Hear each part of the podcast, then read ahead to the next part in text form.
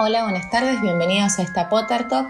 En primer lugar, bueno, mi nombre es Lucila Aranda. Eh, quiero agradecer esta, la convocatoria para, para charlar sobre esto que nos convoca, que me parece que es sumamente interesante poder pensar eh, Harry Potter un poquito, un poquito más hondo, ¿no? Eh, cuando, cuando me llamaron, cuando Jerry en realidad me convocó para poder charlar acerca de, de Harry Potter y poder pensar estas ideas me pareció como sumamente interesante.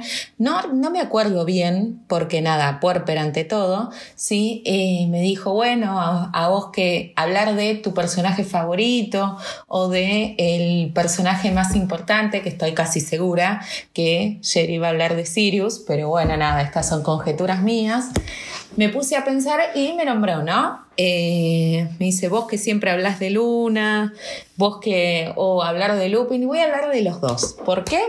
Porque puedo. Pero me parece importante pensar esto. Son los personajes, a ver, eh, yo no considero que sean los personajes más importantes de la, de la, de la saga, no considero ni siquiera que sean los personajes secundarios más importantes de la saga, así que no vengo a, reivindicar eh, la supremacía de ninguno de los dos personajes por encima de esto, porque entiendo que a la trama son mucho más funcionales, no sé. Eh, aunque Harry Potter es el protagonista, para mí no es el único protagonista, sino los tres amigos. Eh, pero me parece que son los uno de los personajes secundarios, ambos, ¿no? Tanto Luna como Lupin, eh, uno de los personajes secundarios más ricos y más interesantes para pensar. En primer lugar, y ante todo, algo que eh, yo vengo reivindicando a lo largo de, todos los especiales que tuvimos acerca de, los libros y las películas de Harry Potter, es eh, en, Luna, por ejemplo, el concepto de la lealtad que tiene eh, por sobre todas las cosas. Primero, obviamente, la amamos por ser una, una de, las, de las exponentes de, mi casa, que es de Ravenclaw. Eh, no solo, a ver, porque las que conocemos, ¿quiénes son? Es ella y es Cho Chang, y a Cho Chang muchos no la queremos, así que nos quedamos con Luna. Pero Luna estos días estaba pensando si claramente es un exponente de Ravenclaw por eh, las características que tiene, por su inteligencia, por lo excéntrico y demás. Ahora, ¿no es también un poco Hufflepuff? Digo, para mí, digo, pues se puede pensar y podemos pensar hasta de última que es Ravenclaw con ascendente en Hufflepuff si se quiere. Em, pero como es, me parece esto, ¿no? El concepto de lealtad es sumamente importante, no solo eh, digo, una de las cosas más, más significativas o la imagen que nosotros tenemos de Luna es Luna con el, no solo por las películas, fundamentalmente en realidad por las películas, sino también por todo el merchandising que se, que se distribuye, es Luna con la cabeza de león, ¿no?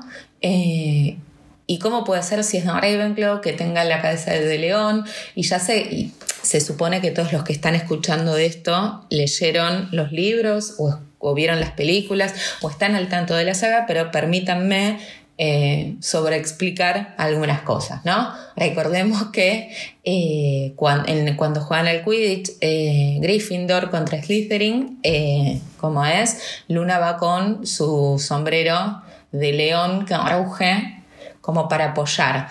¿Por qué Luna está apoyando a Gryffindor por sobre Slytherin? Porque le cae mejor la casa Gryffindor que Slytherin, puede ser, pero en realidad lo que hay que tener en cuenta, y me parece que es lo importante, es que realidad ella está apoyando a sus amigos, ¿no? Eh, está apoyando a Harry, está apoyando a Ron, o sea que pasa como de alguna forma por otro lado. Eh, también, bueno, sabemos que ella forma parte del ejército de Dumbledore que Harry Potter funda en el libro 5.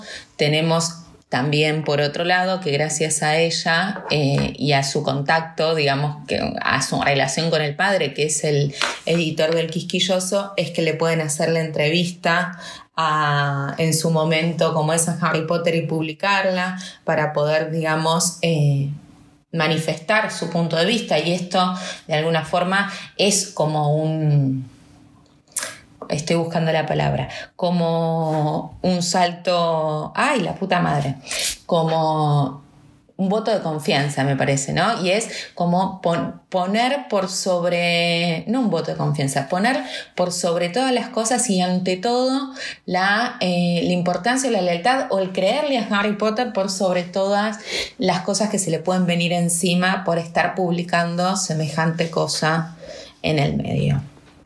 Sabemos también que al final, en el último libro, eh, como es Luna es secuestrada por los mortífagos, que, termina siendo, me sale esclava, pero no, secuestrada y retenida en casa de los Malfoy, que esto hace que el padre, a quien hasta ese momento lo considerábamos un poco excéntrico y solo eso, pero sabemos que casi lo vende a Harry, a Hermione y a Ron, eh, a cambio de que le devuelvan a Luna y cuando van a, ver, a la casa a preguntarle a... Ay, nunca me acuerdo bien el nombre de... Pero porque es muy difícil de pronunciar.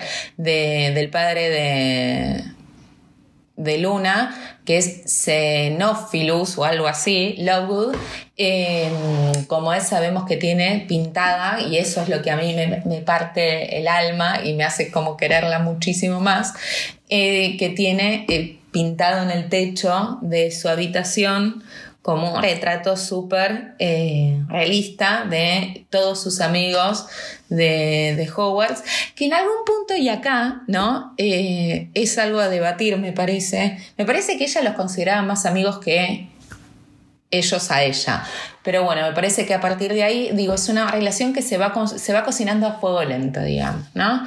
Al final de de la saga. De hecho, estamos al tanto que una de las hijas, una de las hijas, la hija, la única hija, bueno, ahora tienen tres hijos, pero la única que es mujer de Harry y Ginny, se llama Lily, por Lily Evans, la madre de Harry Potter, Lily Luna Potter.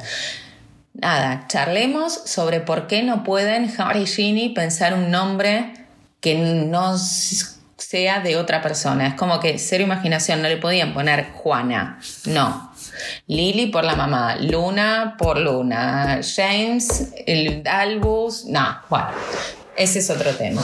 Pero bueno, me parece entonces que una de las cosas más ricas sobre Luna es este, es el concepto justamente de lealtad que se pone en juego y que de alguna forma eh, recorre toda la saga eh, de su mano, ¿no? Que si, si, hay algo que podemos estar en claro es que la saga transmite un montón de valores y de alguna forma Luna para mí encarna el, valor de la lealtad.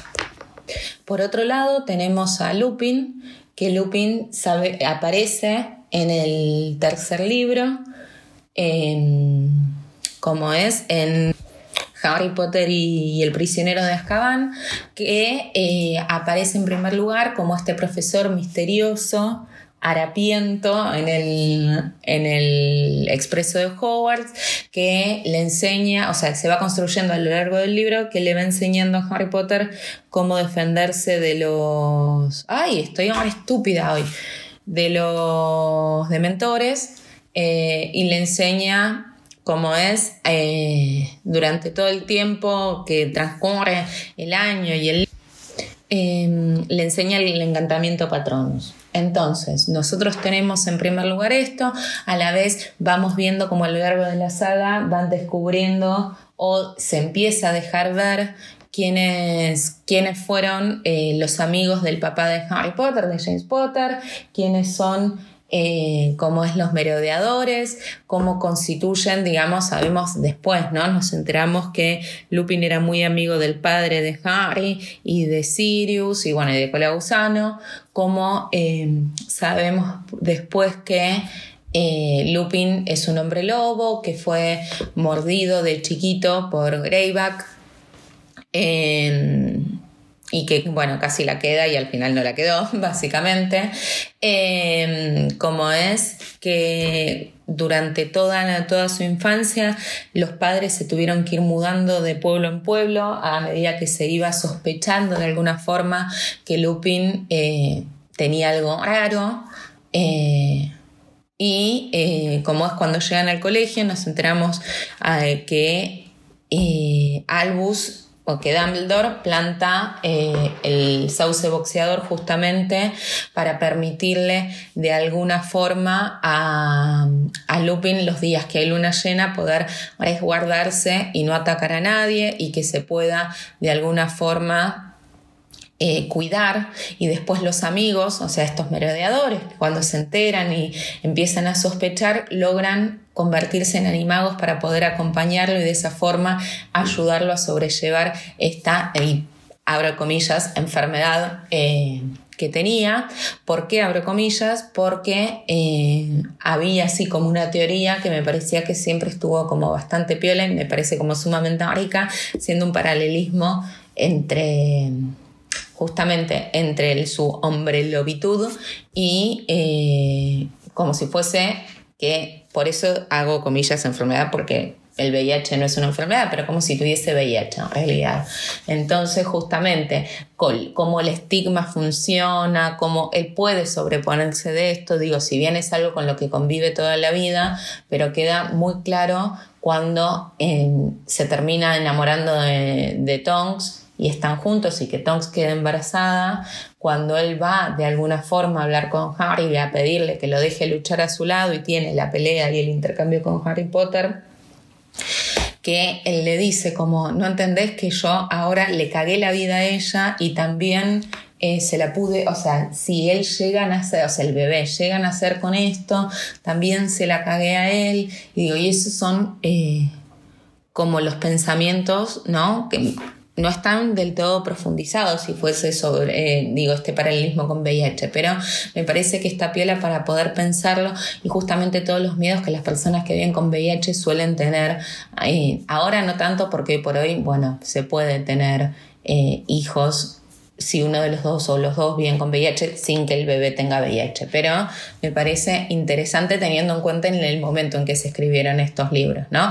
Y suponiendo que esto in fact sea cierto, ¿no? Y, no sea estas teorías conspiranoias que nada, tenemos los fanáticos y, vemos cosas que nada que ver y de golpe no sé. Eh, JK es una mujer buena cuando, bueno, ya todos sabemos lo y y tenemos sobradas cuentas de cómo piensa y que no lo es. Eh, pero bueno, me parece nada, justamente estos dos personajes, dos personajes que tienen una complejidad y muchos grises y muchos matices que son sumamente interesantes. Quizás Luna juega un poco más el papel de excéntrica buena, pero me parece que Lupin es un personaje gris y oscuro, ah, digo, es bueno, pero es gris y oscuro y tiene esta, digo, muchas actitudes quizás hasta reprochables, si se quiere, respecto de Tonks o respecto de ciertas decisiones que va tomando. Digo, hablemos de eh, los mediadores y Snape y demás, eh, pero eso no los hace ni menos queridos ni menos... los hace más humanos. Me parece que si hay algo por lo cual elijo estos dos personajes para hoy charlarles, es por eso. Bueno, díganme ustedes qué piensan, que qué ideas se les ocurren o qué otras cosas les gustaría plantear sobre estos dos personajes y nos leemos. Les mando un beso.